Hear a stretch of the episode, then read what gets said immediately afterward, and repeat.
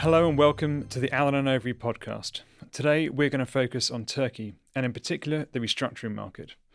We'll look at some of the recent developments, consider how these are playing out in practice, and discuss what the opportunities might be for investors and other stakeholders in the short to medium term. My name is Nick Charlwood, and I'm a senior associate in Allen and Overy's Global Restructuring Group. Joining me today are Hakki Gedik and Joe Clinton, who are both partners in our banking team in Istanbul. Hakki and Joe both advise clients on a wide range of finance matters, and Hakki recently led the Allen and Overy team advising the lenders on the landmark Otash restructuring. So, Joe, if I can start with you, why are we talking about Turkey and why now? Well, Turkey was obviously in the news quite a lot last summer when the currency devalued significantly and there's a lot of turbulence in the markets. Since then, the currency has stabilized somewhat, although still at a level which is significantly above where it was a year ago.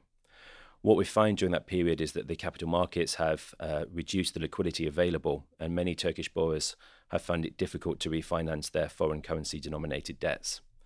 In addition, uh, many borrowers who have dollar or euro denominated debt are certainly struggling with the exchange rate differential where they have lira revenues only. So we found quite a bit of turbulence in the market, and there's certainly opportunities now that we're seeing for alternative credit providers to step in to um, bridge the gap in the liquidity that, that has occurred in the capital markets. So, Hakki, there's been a lot of changes over the past uh, few months in Turkey. What would you say has been the biggest legal, political, or other change that's affected the restructuring market? I think the most important change was economical. If we take a step back and look at the last 10, 15 years of economic activity in Turkey, um, we can see that um, the amount of foreign borrowing has significantly increased. In 2006, we used to have uh, 200 billion of US dollar denominated um, foreign currency borrowing by Turkish companies and the Turkish government. And in 2018, that had increased to 450 billion uh, US dollars. So it has more than doubled over the last uh, 10, 12 years. Um, that was to a certain extent a function of Turkey integrating into the global economy. It had something to do with the rise of emerging markets in general. Uh, and also, I think it was partly driven by the availability of cheap money as a result of quantitative easing being implemented first in the US and then in Europe. So Turkey has um, significantly benefited over the last 10, 15 years uh, from these developments, and that has led to Turkish borrowers, uh, including the Turkish government, taking on a significant amount of uh, foreign currency denominated debt. However, markets um, have over the last summer uh, reacted sensitively to perceived idiosyncratic risks of the Turkish economy. And they have also taken a view that the expected tightening of external funding might make the refinancing of the, the Turkish FX denominated debt more difficult. Uh, so that was actually the reason which um, was behind the spike in the exchange rate uh, which at one point doubled from 3.5 Turkish lira per dollar to 7 uh, Turkish liras per dollar. Um, I mean, fortunately enough, the Turkish economy has since then uh, stabilized. The exchange rate has gone back from uh, 7 in, say, August, uh, September 2018 to 5.2 at year end. so the markets have been able to cope with that change in the short term, but it has obviously put a lot of stress on Turkish borrowers. And so it has created the need to address the mismatch between foreign currency denominated debt and Turkish lira denominated revenues. That was actually the reason why um, the Turkish government um, saw this as an opportunity to come in and to address the need for a restructuring of the foreign currency denominated debt. And just touching on that action by the Turkish government, can you tell us what, what they've done and how that's been perceived in the market? Yeah, the Turkish government actually, um, uh, through the BRSA, basically issued secondary legislation allowing for a voluntary out of court restructuring by Turkish banks. And the Turkish Banks Association was entrusted with putting together a framework agreement which um, uh, functions as a blueprint for all restructurings in the Turkish market. The new restructuring framework is geared towards Turkish banks. Uh, it gives Turkish banks the opportunity to restructure Turkish borrowers' debt in a voluntary and uh, mutually consensual way out of the Turkish courts. So it provides an alternative to the insolvency regime that would otherwise be available to borrowers. The restructuring framework gives international lenders the opportunity to exceed, but it does not uh, force them into the same deal. Uh, which I think is from foreign investors, uh, foreign lenders' perspective, quite important. So they can take a view as to whether or not they want to join the club of Turkish banks that is working on a restructuring with a Turkish borrower. It's also, I think, important to to bear in mind that if a foreign lender takes the view to uh, stay away from the restructuring uh, that is being put in place for a Turkish borrower that it has lent to. The bespoke restructuring agreement that is being negotiated between the Turkish banks and the borrower will have no impact whatsoever on the existing arrangement between the foreign lender and the Turkish borrower. So those two arrangements will stand side by side, and any lender, foreign lender who decides not to opt in will enjoy the same rights that it had previous to the bespoke restructuring being put in place between the Turkish lenders and the Turkish borrower.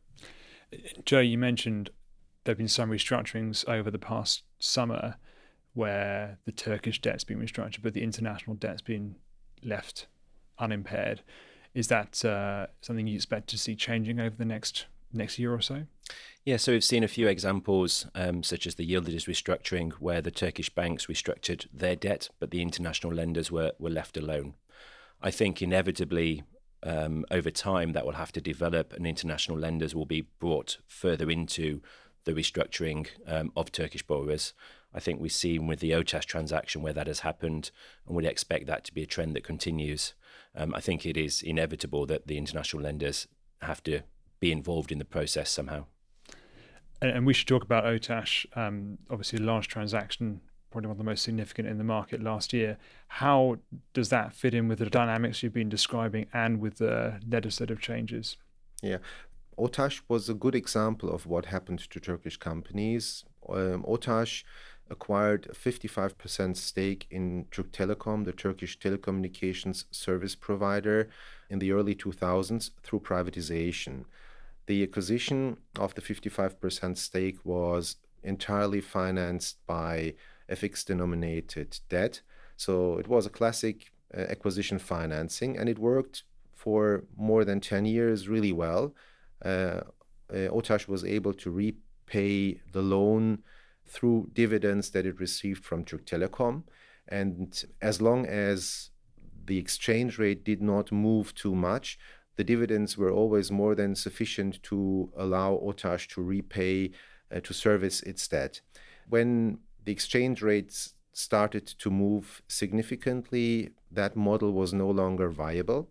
And Otash was basically no longer able to service its debt. So the Turkish banks uh, and the international lenders had to take a view how to solve the issue. And in order to give themselves the opportunity to achieve the appropriate value for the 55% stake in Türk Telekom. They took a view to warehouse the stake in an SPV. So they stepped in and took over the 55% stake and put in place a new financing and took out OTAS. This was um, a very successful example of all stakeholders cooperating in a very successful manner to achieve a deal that ultimately helped all. So uh, OTAS was taken out, and um, the Turkish lenders were able to stabilize uh, the situation in relation to the 55% stake in Türk Telekom. And another important stakeholder, the Turkish government, did a great deal in helping the parties achieving a successful restructuring. Otash, however, um, was in two ways different. It was not done under the new restructuring framework. The new restructuring framework only came in at, um, in the third quarter last year. At that point, the OTAS transaction had already been quite advanced, uh, so it could not benefit from the new restructuring regime.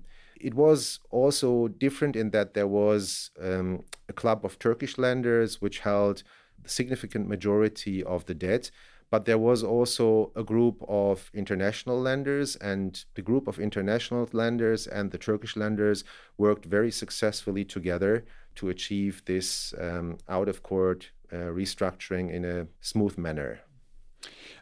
Joe, you mentioned at the start um, opportunities for alternative credit providers. In which areas, sectors, um, sizes of companies do you see those opportunities coming up in the next 12 to 24 months? I think it's fair to say that the liquidity issues that Turkey has at the moment in terms of access to capital markets for, for many corporates is, is across all sectors. What we're seeing is the effect of the currency exchange rate moving, um, and therefore it's not limited to any particular business. Those businesses, obviously, that have foreign denominated income are in a much better position. But actually, I think the opportunities are across all sectors. I think the opportunities are in a number of different areas. So, for example, uh, businesses which need short term liquidity funding in order to prevent them from having to fire sale assets, um, but also longer term funding for, for businesses that um, have strong fundamental underlying economics, but at the moment are struggling with access to capital. Um, and so I think we're seeing across a number of different sectors alternative credit providers such as um, emerging markets funds and, and other players come into that market to deploy liquidity. And there's certainly a need for that. Hakki, if I can touch on the restructuring framework law that you mentioned, if you're able to put that in a broader historical context, why did the government act so quickly and why did it act in the way it did? Yeah, it was not the first time that the government was confronted with uh, with such a challenge. We had a similar situation back in the early 2000s. Uh, at that time, there was also volatility in the exchange rate. At that time, Turkey was a high inflation country um, so there were maybe slightly different challenges at that time. Um, but the government had at that time, for the first time, put together the Istanbul approach, which was based on the London approach. And that was the first time that there was an attempt to do voluntary out of court restructuring uh, through the Turkish banks. But at that time, the Istanbul approach was more geared towards Turkish banks only, so there was no ability for foreign banks to opt in. And it was also geared only towards um, big size borrowers, whereas the, the new restructuring framework gives uh, all companies that are indebted for more than 100 million Turkish lira, i.e., roughly 20 million US dollars, the opportunity to, to seek a restructuring under the new framework. Hakki Joe, thank you for sharing your insights. It'll be fascinating to see how the situation you've described develops further and how the Turkish market continues to adapt to the challenges it's currently facing. Thank you so much. Thank you.